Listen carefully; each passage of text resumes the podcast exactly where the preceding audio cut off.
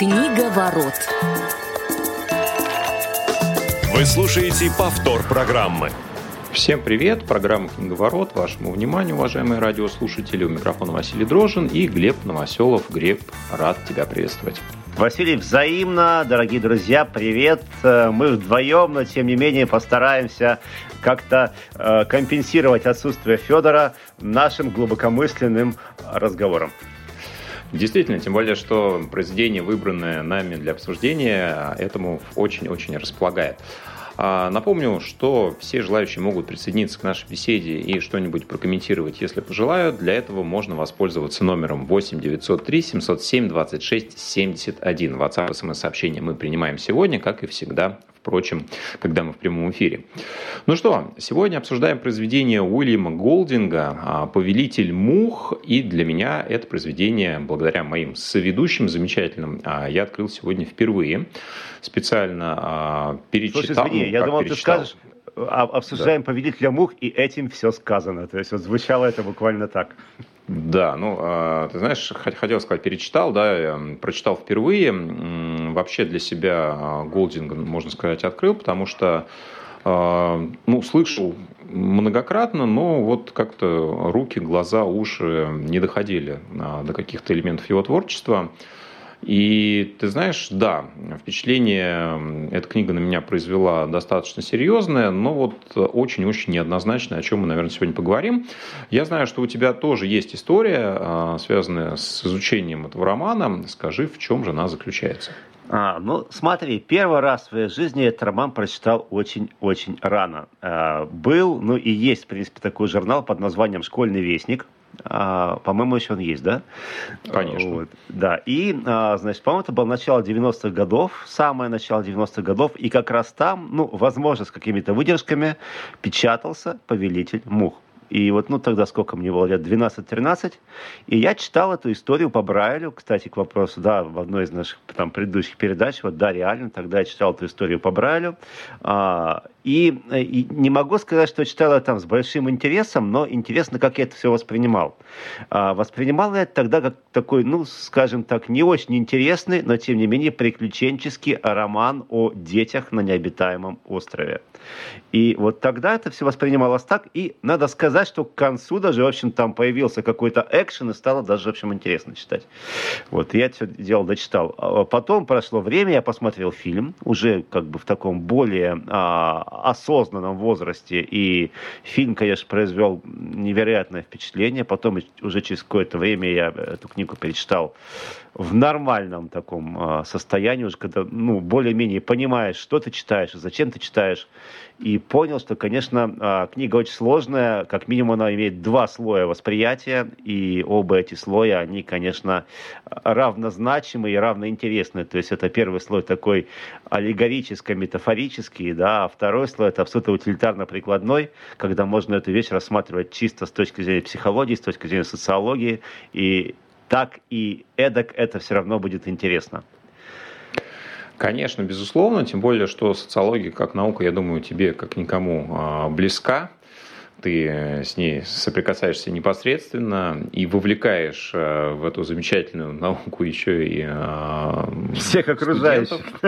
Да. А, но смотри, если говорить про аллегорию, да, то, безусловно, я думаю, тебе было бы гораздо интереснее в том возрасте прочитать э, как раз ну, тот первоисточник, на который опирался Голдинг, а именно «Коралловый остров» Роберта Блантайна. Книга была написана фактически за сто лет до того, как эм, из-под пера автора вышел а, «Повелитель мух», а именно в 1857 году.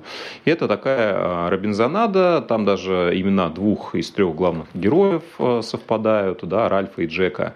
Но это очень такая, наверное, романтическая история с счастливым концом, очень похожая и перекликается, наверное, с произведением Дефо.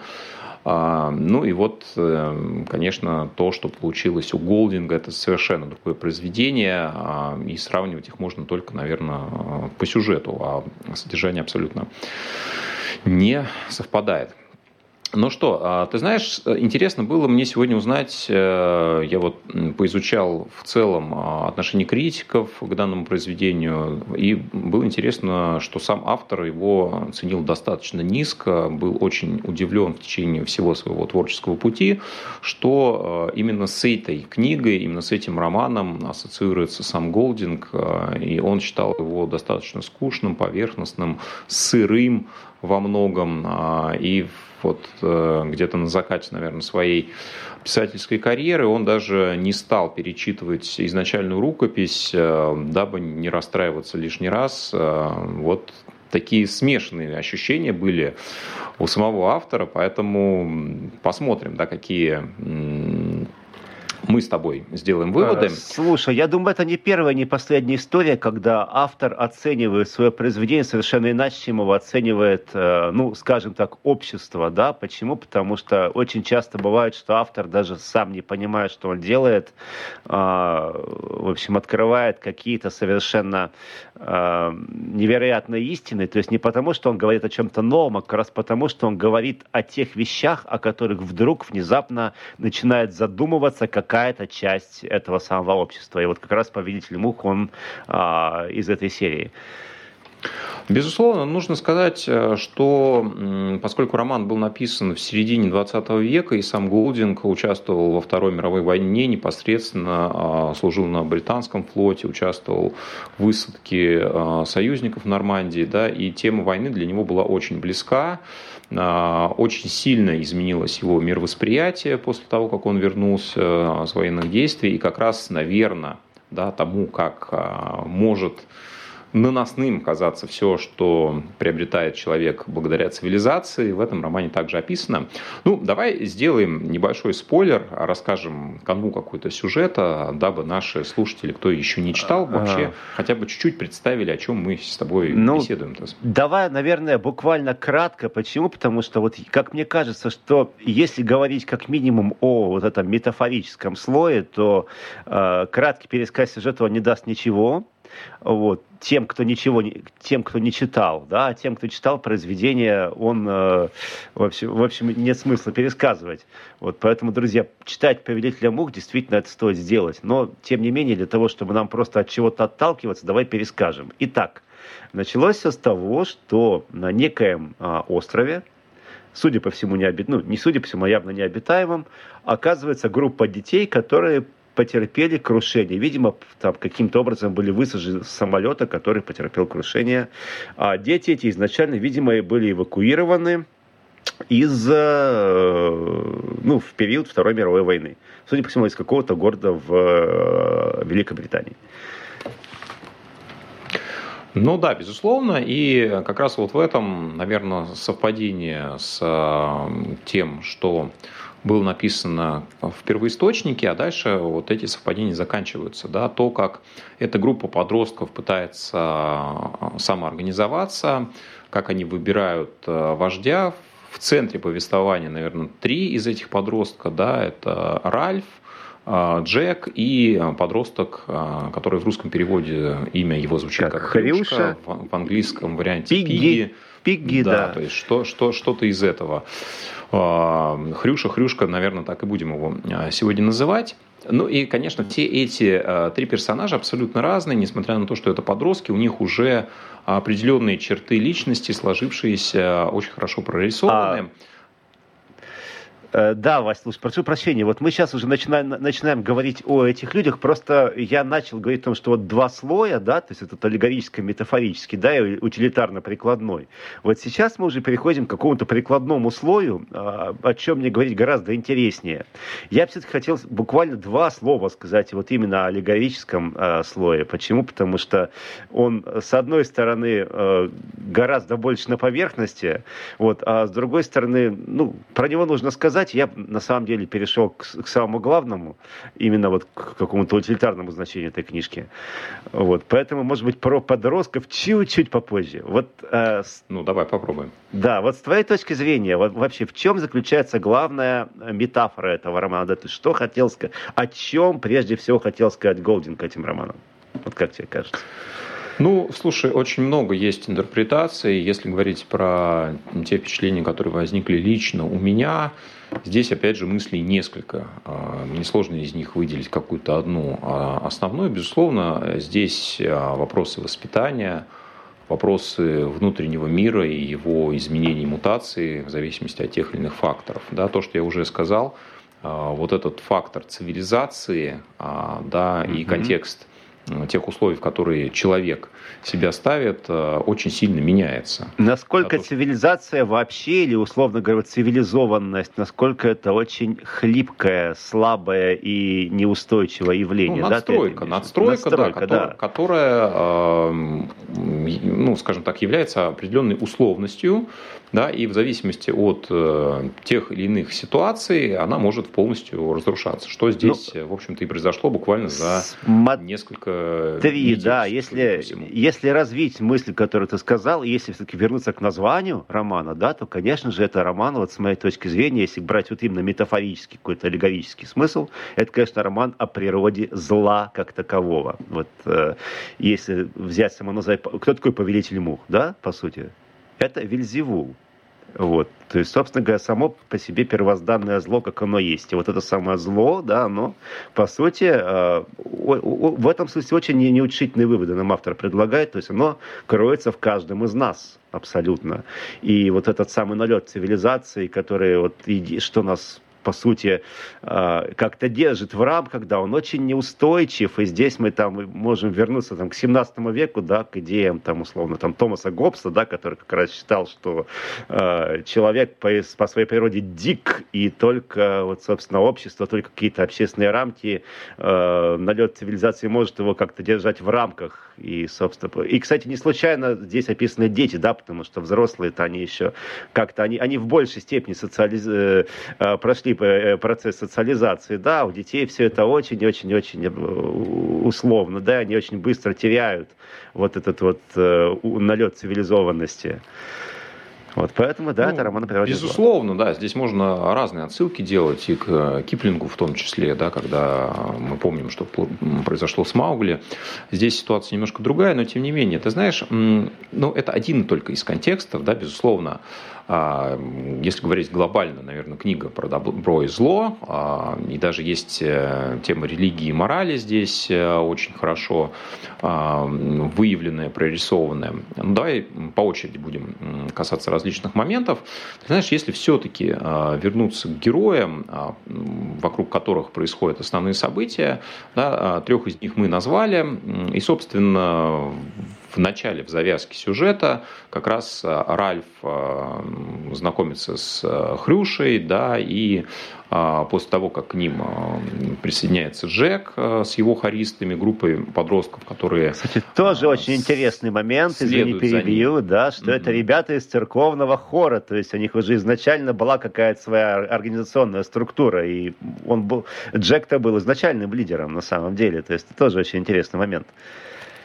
Ну, он был э, лидером, да, именно этой группы, э, но э, по всему остальному острову э, было выявлено еще несколько э, единиц э, подростков, да, которые в итоге составили вот этот лагерь. Э, и Ральф взял на себя бразды правления, и в течение всего произведения идет как раз борьба между Джеком вот. и Ральфом, да.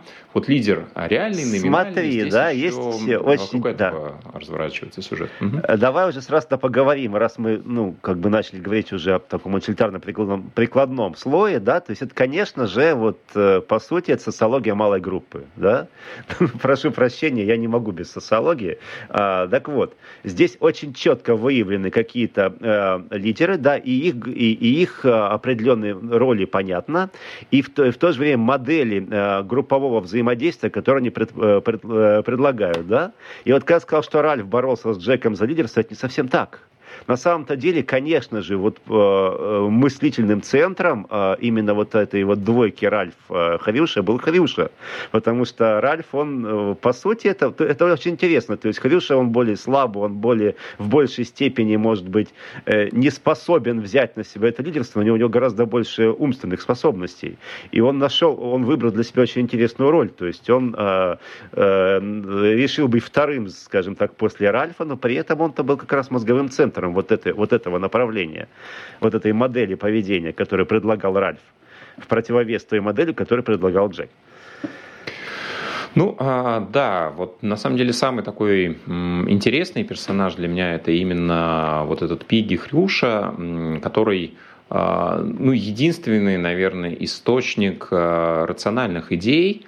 Да, это действительно антагонизм всего того, что происходило вот в этом стане Джека, в темном таком лагере да, который постепенно собрал к себе а, всех а, детей, да, за исключением а, Ральфа. Вот Пиги, он не был никем услышан, по сути, да, он всегда был объектом насмешек и так далее, и так далее, но при этом на самом он деле как... те идеи, которые он как бы вот невзначай кидал, они в итоге реализовывались, присваивались, а, ну и по сути, благодаря им, а, так или иначе, эти дети смогли ну, построить хоть какое-то подобие системы. Смотри, до какого-то момента ему удавалось это делать, ровно до того, когда, собственно говоря, стало ясно, что вот то общество, которое там у них возникает в отсутствии цивилизации, оно стремится к максимальному упрощению, вообще упрощению всего. Вот. А в упрощении всего такие персонажи, как Пигги, они уже не нужны. Ну и, собственно, что, чем все закончилось для него, ты помнишь по книжке. Ну, безусловно, а, ты знаешь, как мне кажется, еще, ну вот если говорить про те моменты, которые связаны с а, деградацией, с внутренним зверем и так далее, да, ведь э, заглавие книги выбрано не случайно. А, ну вот эм, в определенном а, сюжетном этапе сложился такой культ поклонения. Нужно сказать, что на этом острове водились дикие свиньи, которые, собственно, были объектом охоты этих подростков. И если помнишь, в каком-то из начальных эпизодов, как раз вот этот самый Джек, пытался поймать э, какую-то свинью и ударил мимо, и долго оправдывался, да, да, что да, у него да, это да. не получалось. И как раз вот это очень много говорит о барьерах, да, потому что для нормального человека а, не для охотника, ну, любое живое существо попробовать убить, это ну, определенное табу, определенный а, какой-то шаг, на который необходимо решиться. И вот очень важно, когда они этот шаг делают, переступают, а, для них уже вот эта грань разбывается. И размывается настолько, что разница между вот этим диким кабаном, дикой свиньей и человеком, каким, каким-то выдуманным темным зверем, да, и в конечном итоге человеком, да, это грань действительно смывается, и вот это действительно страшно. Да, вот когда ну, зверь понимаешь... это вообще, э, да, зверь это вообще классная метафора, потому что, конечно же, зверь это не тот зверь, который там какой-то реальный существовал, и того, которого они себе придумали, и не тот, который им показался в виде разбившегося парашютиста, да. Это, конечно, зверь из э, апокалипсиса, потому что там, кстати, четко глава-то называется «Зверь выходит, извините, из моря», как и прописано было, э, собственно говоря, в Писании. Вот, поэтому тут, опять же, ну, такая очень непрозрачная метафора. Вот, поэтому, да, зверь очень классная метафора. Да, согласен. Ты знаешь, мне кажется, еще в книге очень много различных э, символов, да, и я думаю, это тоже не случайно, потому что любой человек, э, находясь в состоянии хаоса, неопределенности, особенно ребенок, пытается привязаться да, к каким-то ну, опорным точкам. И вот этот э, рог, да, раковина, которую находит в самом начале Ральф, угу. начинает в нее дудеть, э, созывает всех в округе. Это неспроста был выбран таким символом, у кого э, раковина, да, тот в этот момент является объектом внимания, да, тот, в общем-то, должен какие-то мысли высказать, после этого все остальные могут говорить. И а, ну, символично, да, что в какой-то момент эта раковина тоже разбивается, и вся эта система разбивается вместе с ней. То есть вот эти все элементы, которые вроде как а, выстраивались, были попытки создать что-то, да, были попытки создать а, ну, какое-то жилище, там первую хижину они построили все вместе, над второй работала уже половина детей, и третью строили там как раз а, уже только Ральф а, и Роджер, по-моему. Да, и вот это тоже очень о многом говорит.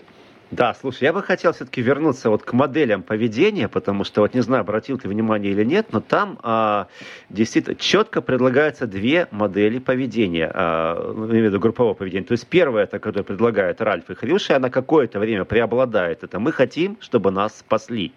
И, по сути, они все для этого пытаются, по крайней мере, делать. Хорошо ли, плохо ли, но пытаются. Но постепенно, а, постепенно возобладает, как бы э, получает гораздо больше вес именно модель поведения, которую предлагает Джек. В итоге, собственно говоря, он и получает большинство. То есть это, он, он, собственно, ее озвучивает там в одной из своих речей, что первое, что мы будем просто веселиться, мы будем охотиться, нам будет хорошо, и главное, мы не будем думать о звере. То есть, собственно, мы не будем думать о том, что нас как, как-либо раздражает. И вот совершенно не случайно, что эта модель поведения сейчас, э, то есть в, в этой книжке, я, оговорка по Фрейду, да, э, в этой книжке она действительно является преобладающей. Э, и, собственно, заканчивается все только э, тем, что э, эта модель поведения перестает действовать только когда появляется взрослый в военной форме, который может оказаться ну, каким-то таким несомненным лидером, и которому все готовы подчиниться. И вот это Да, небольшие технические сложности у нас возникают. Я надеюсь, что Глеб к нам как можно скорее вернется. Вообще, действительно, то, что а, предложено Голдингом, это некая ролевая игровая модель, и на самом деле дети, играя в эту игру, играя в нее как в жизнь, а, заигрываются настолько, да, что переступают определенные грани, а, грани добра и зла, но как только их из этой игры возвращают, как только появляется человек вне их круга, вот этот самый взрослый а, в военно-морской форме, а, дабы их а, попытаться спасти, игра заканчивается. И все, кто были на темной стороне, на светлой стороне, они вновь возвращаются в какую-то исходную точку, несмотря на то, что буквально несколько мгновений ранее они собирались уничтожить друг друга и были очень к этому близки. Еще один контекст – это тема огня, тема хаоса, тема пожара, которую также стоит обсудить, потому что в начале романа мы сталкиваемся с тем, что дети чуть э, не уничтожают весь остров, а, просто попытавшись развести этот сигнальный костер. А в конце, когда идет охота на Ральфа, а, огонь достигает таких пределов, что, наверное, если бы не эти самые высадившиеся а, офицеры а, да, британских военно-морских сил, то неизвестно, чем дело бы закончилось. Скорее всего, не спас себя никто. Вот, Глеб, судя по всему, ты к нам вернулся. Наконец-то, да. Да, я... Не знаю, на каком месте я выпал просто. У меня был очень длинный монолог. Начал, начал про, про, пространную речь. Ты знаешь, я ну, такую предложил гипотезу, все-таки некой игровой модели, да, в которую дети играли, несмотря на то, что она очень жесткая и в какие-то моменты была за гранью добра и зла. Но как только э, возникает старший, как ты уже сказал, да, эта игра а, автоматически заканчивается, и все, кто были на разных а, сторонах, они возвращаются к какой-то исходной точке, да, к нулевому э, уровню. Ну, получается, что почти все, что хотел сказать, сказал, да, то есть мне просто интересно, если переложить вот эту книгу, да, на наше современное общество, на все человечество, то неужели нам так нужен вот этот старший? И мне кажется, это самая главная мысль, которую а, можно извлечь вот из этого произведения Голдинга. Ну, знаешь, мне кажется, что если мы говорим о воспитательном элементе, то здесь как раз э, речь о том, что ну, был потерян ориентир. А, да, дети а, пытались э, к чему-то привязаться, совсем младшие э, шли за старшими, а совсем старшим не, не за кем было идти, да, поэтому они ориентировались на какие-то уже внутренние источники, которые, как выяснилось, очень-очень зыбкие. Вот, да, по сути, на эти, две, на эти две модели. Либо мы хотим, чтобы да. нас спасли, а это оказалось очень зыбким, либо гораздо более устойчивым, хотим, чтобы было весело и не думайте о звере. Вот собственно говоря, ну, два а, варианта. Структура и анархия, да, это действительно два антагониста, которые много раз а, в разных контекстах здесь повторяются. А, безусловно, ты знаешь, вот э, Ну, наверное, наверное, да, а, не случайно вот этот слом а, анархии, которая преобладает над разумом, да, а, символичная гибель Хрюшки, да, которого убивают камнем. Извините за спойлер, но я думаю, что мы уже... Гибель очень... Саймона, про которого мы ничего не сказали, это тоже очень интересный персонаж, да, кстати. Да, да, то есть вот это такая полуслучайная смерть, потому что каком-то определенном а, состоянии, да, как раз эта группа подростков, а, примкнувших к Джеку, настолько вошли в раж, что уже не понимали до конца, да, борются ли они со злом, со зверем, с чем-то непонятным а, или с человеком. И даже когда вот прошло определенное количество времени, а, поняв, что вроде как это был Саймон, они не могли себе в этом признаться и пытались ну, находить какие-то причины того, что зверь может другое обличие принимать и так далее, и так далее, и так далее. Кстати, это можно было, то, что этим кончится, можно было понять в самом начале. Там же в самом начале была первая смерть, которая была так описана походе, когда вот во время этого пожара, когда они развели первый костер, там, ну, судя по всему, погиб какой-то из малышей. Помнишь, там этот малыш с отметиной на лице, которого все да. видели, а потом он пропал. Уже было ясно, что все не просто так.